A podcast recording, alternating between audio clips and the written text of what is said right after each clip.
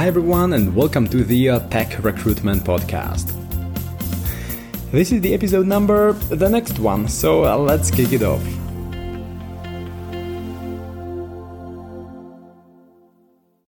Hi, everyone, and welcome to the episode 29 of the uh, Tech Recruitment Podcast. Someone was uh, asking me the other day during the uh, Tech Recruitment Program Q&A session what uh, do I do when a candidate uh, receives a counter offer?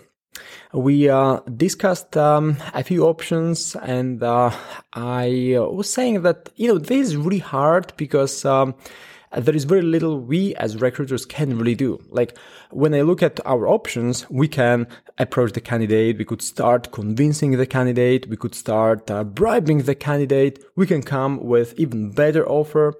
But um, there is uh, also another option we have, you know, just do nothing. And sometimes uh, that's the best option because we may realize that the candidate um, was interested in something else. And I mean, not just more money, but maybe some other aspect of a job the candidate was interested in. And maybe the candidate would not be a good fit for the client we are recruiting for. And the reason why I'm uh, saying this is because I believe exactly uh, something like this happened over the weekend. So as I'm recording this uh, podcast on Monday morning, I received a message uh, in one of our Slack channels from a colleague of mine that the uh, and maybe that's another message right there on Slack. So anyway, I received a message uh, on Slack from uh, one of my uh, ca- uh, colleagues that the uh, candidate who was in the very latest stage of interviews with uh, one of our clients got a counter offer.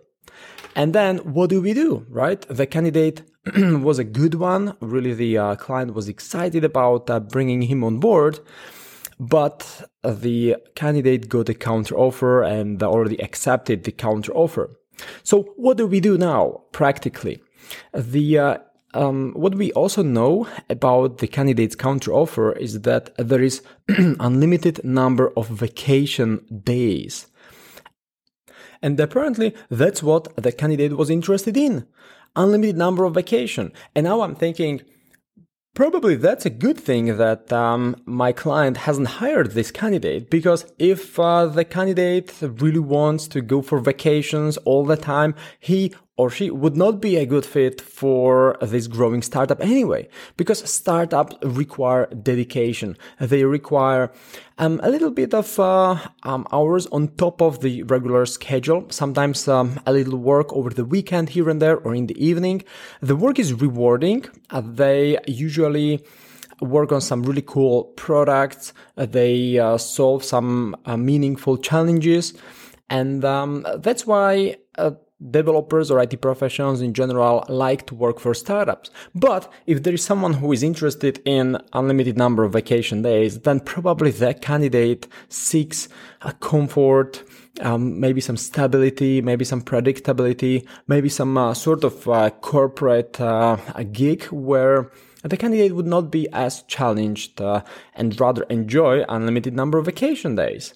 So probably that's a good thing the uh, candidate got the counter offer and probably it's a good thing the candidate is not working for our client because this uh, may not work in the future. Okay, so what do we do? Well, nothing. We just let it go because this candidate would not be a perfect fit anyway. Instead, we will be looking for the candidate who is keen to work uh, like crazy to help the uh, startup achieve their vision, work on uh, their mission, uh, we will be looking for a candidate who is keen to put um, extra effort and a few hours uh, here and there on top of uh, what's required. And that will be a perfect fit. And as soon as we find such a candidate, the client will be excited. The client will love our services. So I will not bribe the candidate who dropped. I will not uh, try to convince uh, him anymore. Instead, I'll focus on what's next for us. So that's also my tip for today. Focus on what's next, not uh, what could have been done better. And keep rocking, everyone. Tech recruitment is fun, it's growing, there are so many opportunities. And even when uh, people tell me, that it is super difficult to find developers, um, I uh, often disagree with them because there are so many IT professionals on the market. They are interested in specific opportunities, for example, remote opportunities or in opportunities with higher salary or with opportunities where they can work with some interesting technology, but they are interested. We talk to IT professionals uh, every day who are keen to change their job for something better. So there are candidates. We just need to find a way and an angle how to approach them.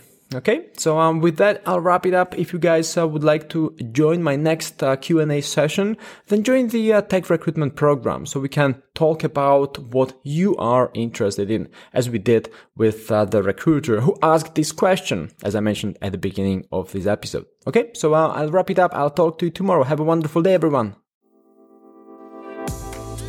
Hi again, and really quick, if you'd like to get a new job as the tech recruiter, or if you'd like to start working as the independent freelance tech recruitment consultant, or if you'd like to start and grow your own agency, we can help you get closer to your goals. So just go to our website, techrecruitmentacademy.com, and learn more about the programs that we organize every now and then.